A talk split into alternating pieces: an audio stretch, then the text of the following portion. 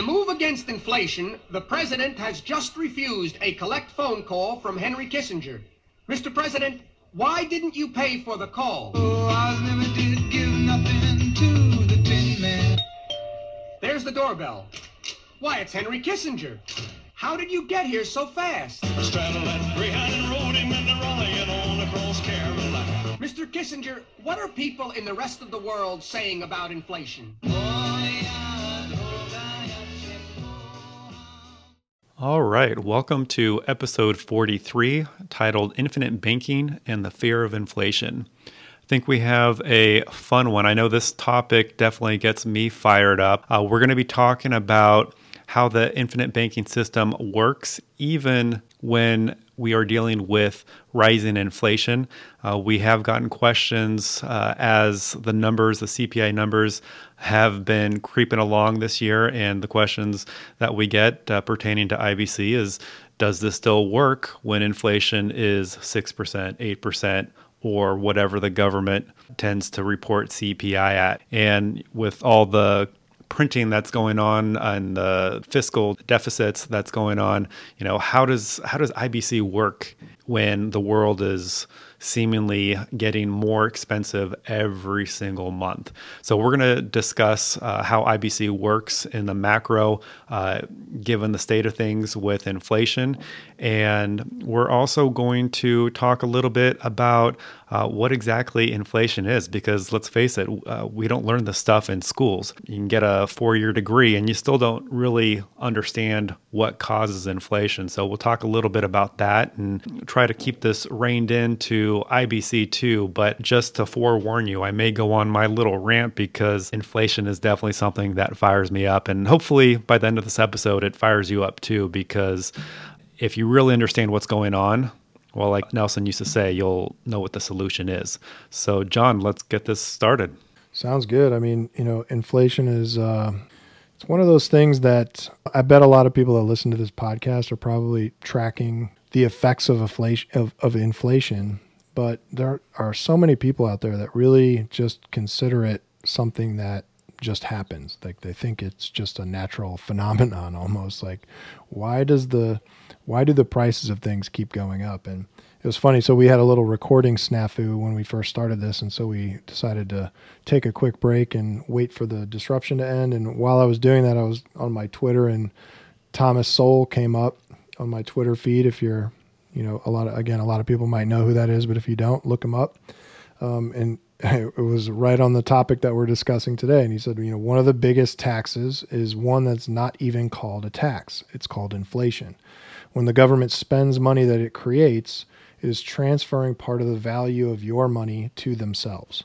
You know, I get into political discussions and things like that, and you know, I guess social discussions. And when when we start talking about things that aren't working the way we hope they would, it almost always ends up with a discussion of inflation because it, it ends up getting you know where if you're talking about disparities in in the in the world of uh, economics if you start with the very fabric of what our economic society is built on and you start affecting that and making it le- making the the denominations of that fabric less valuable well, you can start to trace a lot of um, a lot of the effects of what's going on back to that. But it, it's such a crazy big discussion that a lot of people just don't even want to get their heads around it. So I think it'll be fun to talk about today in, in terms of you know how it affects infinite banking.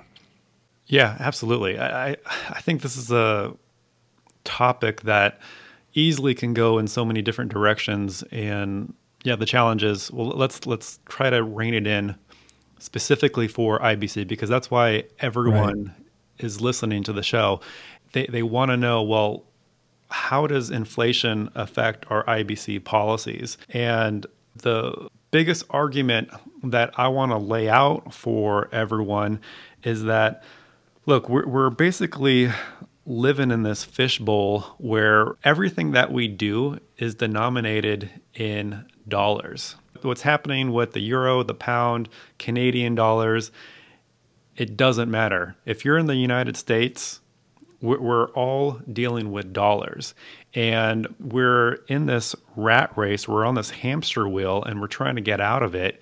And the, the problem with this system is that we're constantly being pushed further and further on the risk spectrum.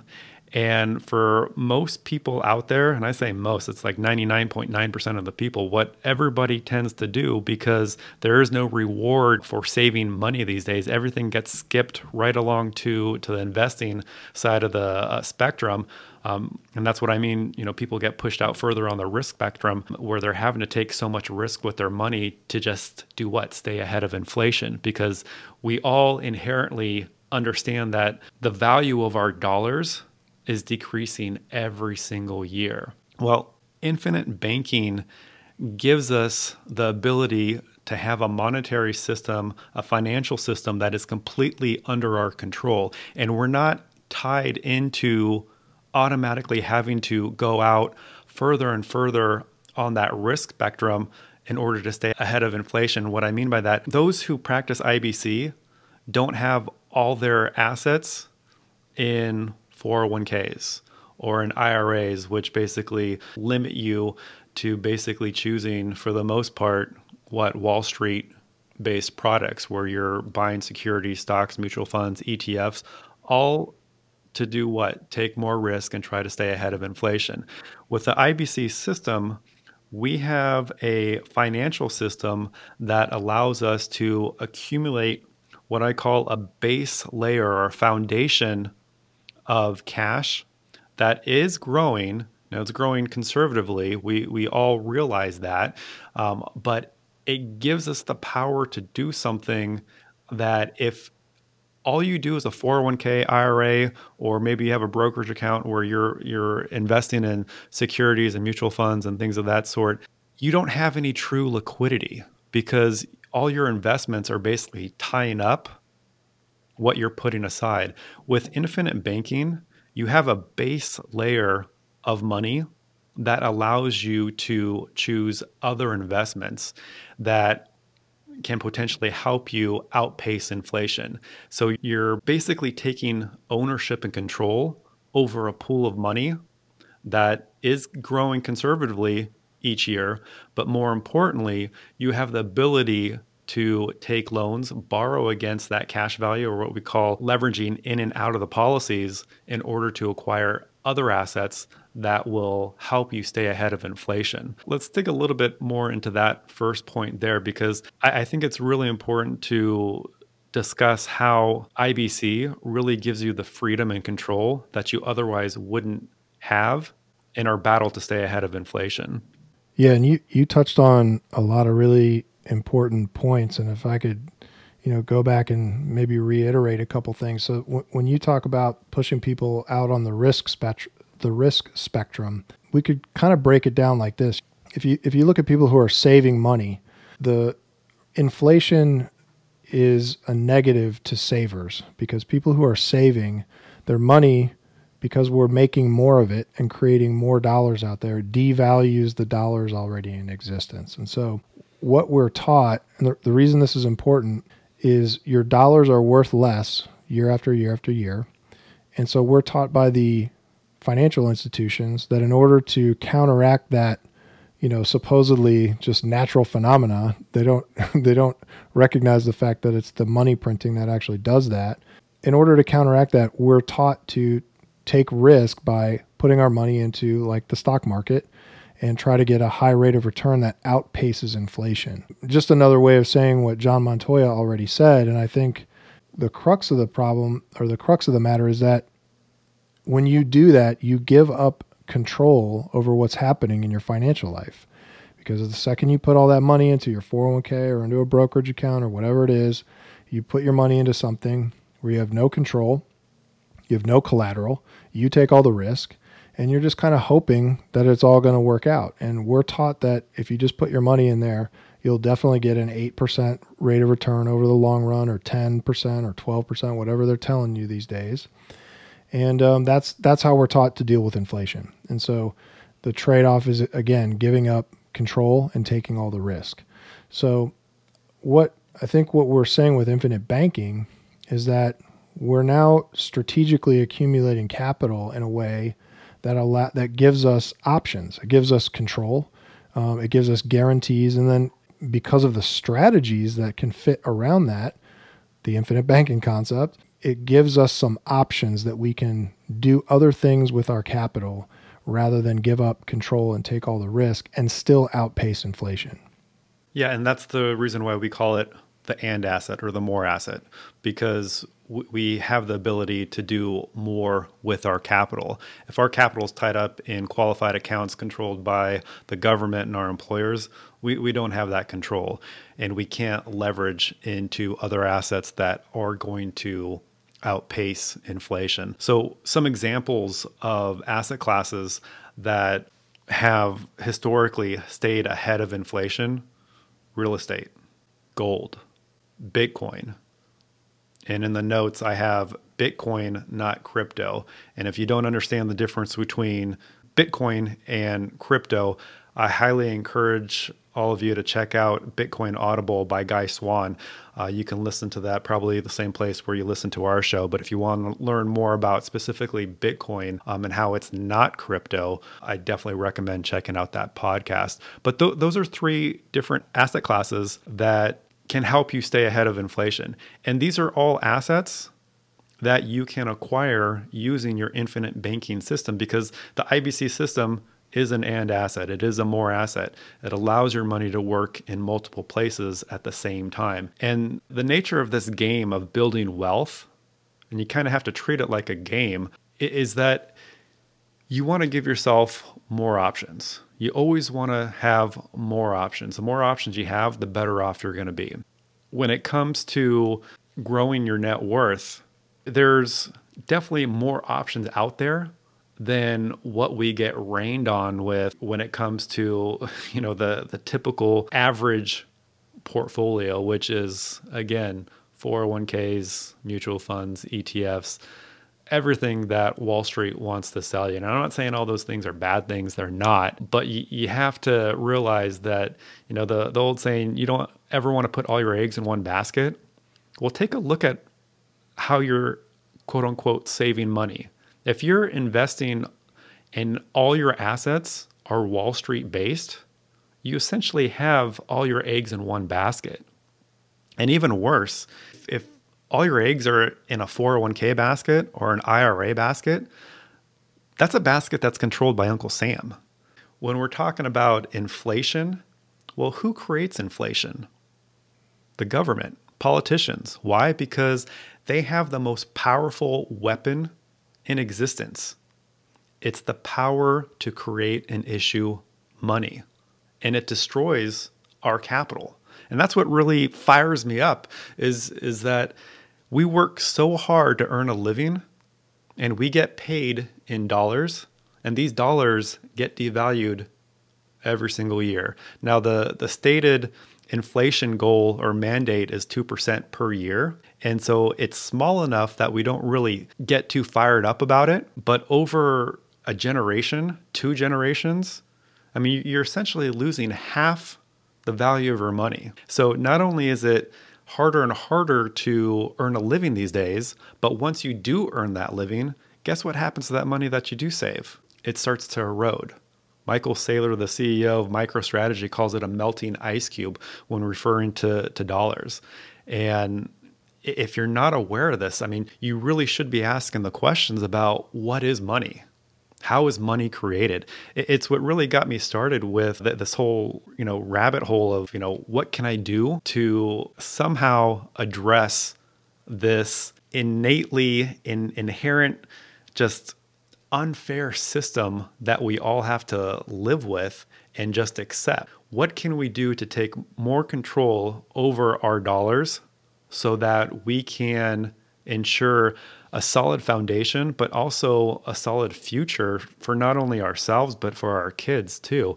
And so IBC helps to address that. I'm going to turn it over to you, John, because I don't want to keep going on my on my rant. Um, but maybe you want to continue on from there before I keep going.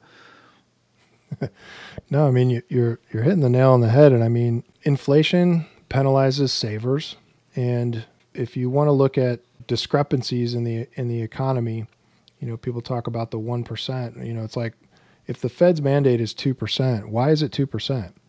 You know, why isn't it why isn't it more? You know, why isn't it less?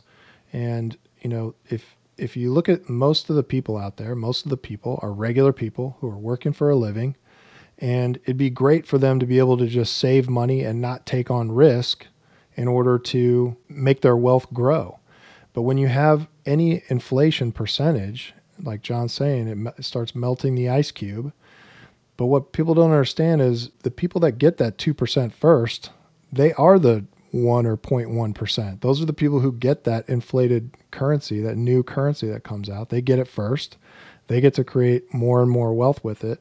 While the other people, the rest of, you know, by the time it gets to them, it's already been devalued. And so that's where the that's sort of where that idea of like a hidden tax or the inflation tax comes in. That idea. Uh, by the way, I fall victim to the same thing. I want to just you know kind of harp on inflation, but I think the the point of this podcast is to talk about whether or not IBC still works in, a, in an inflationary environment. We're seeing some crazy, you know, short term anyway, inflation right now. We don't know what that how that's going to pan out in the long term. But I think just getting back to the strategies to get away from this, you know, like John said, we're all we're all working in US dollars. So, you know, unless you're going to start getting into, you know, different types of currencies and things like that, we're going to be working in US dollars. That that's it. So, what can we do to combat the effects of, of inflation. And one of them, as John mentioned, John Montoya mentioned, is we can have money in assets that beat inflation. And that's good. And that's sort of like what people try to do in the stock market. And again, we're not bashing stocks and all those things, but it's really do you have something that will allow those to perform in a more guaranteed manner and get more out of them over the long term? Instead of trying to just beat inflation with assets, another way to beat inflation is by buying assets that create an income. Because if you can create an income that's coming into you every month, every year, all of a sudden inflation is hitting you less and less especially when you if you're working if you're creating like a quote unquote passive income. There's no such thing as a real a true passive income. Everything's going to take a little bit of work but you know people that are going out there and buying as John mentioned real estate assets that are creating income for them that supplemental income is something that will probably do more for anybody in an inflationary environment than trying to actually beat the inflation rate Yeah, one more asset class that helps to maintain against maintain value against inflation. And this is a really big one. And I should have added it to uh, what I had listed uh, real estate, gold, Bitcoin. It's businesses. Because if you think about it, what is the sole purpose of any business? It's to turn a profit, right? That's capitalism. In, in order for a business to stay in business, it has to be profitable. And what are we doing with a whole life policy? As Nelson would say, we're starting a business from scratch. And this is a business that is guaranteed to turn a profit. What type of business is it? It's a financial business, it's a money business. You are taking control of the banking function, giving yourself the ability to control your own capital. And what are you going to do with this business if you have an employer mindset, not an employee mindset, where you just let it sit and do nothing? Well, if you're thinking like a business owner, you're going to deploy that capital to acquire assets. So you're going to borrow at 5% simple interest to deploy that capital so you can earn 8, 10, 10 plus percent, who knows what. The idea is you're going to make that capital work for you and you're going to earn a higher rate than your borrowing rate. When you are able to do that, you have a profitable business. And the contract itself is already guaranteed by the insurance companies to be profitable. But now you are multiplying that wealth effect. The question that we're asking here does IBC work with rising inflation? Yeah, it absolutely does if you do it the right way, if you have the right mindset where you're deploying that capital to acquire more assets. So think like a business owner. Get out of that mindset where everything that you're doing is market based with no control, because that's how people typically have their portfolio. It's being managed by someone else and it's controlled by someone else. If you adopt IBC and you adopt the right mindset where you're going to acquire assets with the cash values that you accumulate, you are going to stay ahead of inflation. That's a great point. So infinite banking allows us to get in, allows the regular person, anybody, they can get into the business of banking, in quotes. But now I've been kind of explaining it to clients like this. You know, infinite banking kind of has like two sides of the coin. There's the first side, which is the, you know, we use life insurance to strategically accumulate capital. And then there's the other side, which is the growth side. What do we do with that capital? What kind of assets are we buying? What kind of arbitrage are we finding out there where we can leverage life insurance cash value to create and build wealth on the other side of it? And that that same idea, like I wouldn't say that we would leverage life insurance cash value to go out and buy stocks. I, I wouldn't. I also we, we might even get it. Maybe we'll have an episode where John and I can talk about where we where we don't agree. I don't. I don't actually. I'm not as huge of a fan of Bitcoin as an asset, just because I I still think it's a little untested. John and I like to argue about this one off uh, offline, so maybe we'll make a fun yeah, episode about that. Um, so, uh, but my point is, um, I, I own Bitcoin, by the way. So like, the, you know, I'm not I'm not bashing Bitcoin, but what I'm saying is like I wouldn't recommend going out and taking a loan to buy Bitcoin or to buy stocks.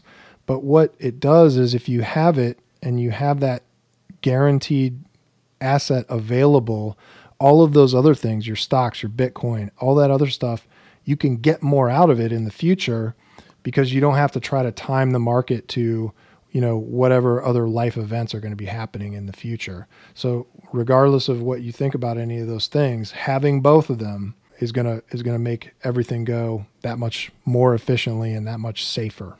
Yeah, I agree with everything you said there, and uh, except for the Bitcoin part, which I think it would be fun if we had another episode uh, in the future, specifically talking about how to utilize IBC to acquire assets. I know we mentioned, or you mentioned, possibly doing our next episode about acquiring real estate, and I think that'll be a really good one. Uh, maybe a follow up to yeah, that stay would tuned be for that one. Yeah, uh, acquiring Bitcoin through IBC uh, as well. I, I think uh, that would be pretty powerful because I consider Bitcoin to be the anti-fiat. And what are we dealing with? Fiat. You know, that, that's the whole discussion right. about inflation. So I think that would be pretty powerful for sure. listeners. But speaking about the power of money and the problems that persist in a world where there's constant inflation. I do want to mention that on the other end of the spectrum is deflation.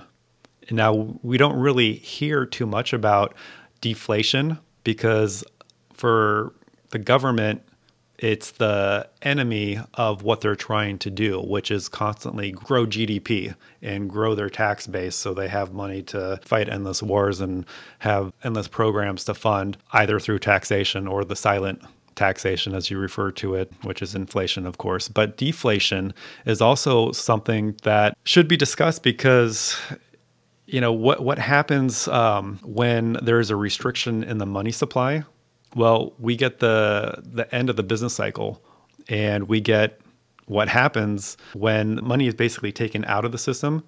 Well, bubbles get popped when that happens. We we enter recessions when that happens, and so there there really isn't any talk about deflation. Uh, but there was a book I read in the past month called "The Price of Tomorrow" by Jeff Booth, which I think should be a mandatory reading on on your book list if you're a book reader even on audible listen to it on audible it really makes a strong case for potentially uh, huge deflationary pressure that uh, we could be running up against here in the next five to 10 years because of the power of technology.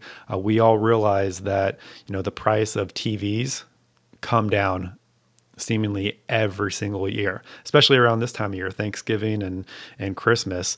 Um, but technology in general, I mean, we're, we're able to do so many more things because technology is constantly advancing, and the pressure that it puts on prices and the ability to basically get more productivity well, it could lead to a lot of deflationary pressure. And it's something that we don't even think of. Kind of like money, you know, we're just living in a world with US dollars. We're also living in a world where technology advances. And well, what happens when artificial intelligence continues to advance at a fast pace, even an exponential pace? Well, there's going to be deflationary pressure. So there's that concern too. And the important thing to remember about deflationary events when there's blood on the street, cash is really essential. And when these bubbles burst, the people that are able to prosper are the people who have access to cash because they can take advantage of buying assets for nickels and dimes uh, relative to their prior value. So I know inflation is a hot topic, but let's remember too, uh, we live in this world that is artificially constructed to create inflation, but it comes in cycles. And when does a bubble burst? We don't know, but we want to have access to cash, which our IBC policies allow us to do, so that we can take advantage of the next cycle. So, something to keep in mind. I think that's interesting. I, you know, I, I have not read that book. That could be another good debate for us uh, about deflation. I think it's all super interesting, and it just gets back to having control so that you can take advantages, take advantage of changes in the future rather than react to them. And I think most of most of the people out there are in a position where they're just going to end up with whatever they end up with, and you know, like by the time they get to retirement or by the time you get to if you're not if you're not planning on retiring if you just you know if you're going to keep working and maybe be you know maintain and be an investor it's like how do you take advantage of some of the changes that are coming your way if all you have is things that can go up and down? And and it's really a matter of adding to your overall financial picture to give you the ability and the power to have options and control so that you can you can do what's best for you at the at the time when you want to do something. And so most people don't have that power. They just they just have, you know, a brokerage account and maybe some real estate and you know, I don't, I don't know about you, but I was around in 2008 when all of that stuff got affected. And a lot of people had to sell um, and a lot of people had to start over. How many more times can can you do that? You know, I'm in my late 40s now. I, I was around in in 2000 and I was around in 2008. How many more times can the market reset before my invest for the long term strategy stops working for me? If that, if that's all I'm doing, so I think, you know, just circling back to the control and use. If you have that set up, you can beat inflation by having the ability to take advantage of strategies that you control and that create income for you, not based on whatever the performance is of, you know, some company that you don't even know who the CEO is, but based on assets that you own and control and and you can grow that and grow that and grow that and you'll definitely be able to to beat the inflation side. In a nutshell, you'll never be in a worse position by having access to cash and that's what IBC that's allows it, you. One sentence. yeah, you have access to cash completely under your control. You'll never be in a worse position by having access to cash. So IBC, does it fit? Yeah, it absolutely does. I, I can't think of a case, inflation, deflation, where you aren't in a better position because you have access to capital. If that's the one takeaway that you can leave this episode with, let it be that. There you go. All right, I think that wraps up this episode, episode 43, The Fear of Inflation. If uh, any of this resonated with you or if you have any questions, uh, feel free to check out our brand new website at thefifthedition.com. Right there, you can uh, you can contact us, you can email us, you can book an appointment with us right there on the on the website. And we have our, our brand new Soup to Nuts course on whole life insurance. It's an online course that'll give you everything you need to know about whole life, and you can get a, a 50% discount code right there on the front of the on the front of our website. Looking forward to talking to y'all guys next time. Take care, everyone. Thank you.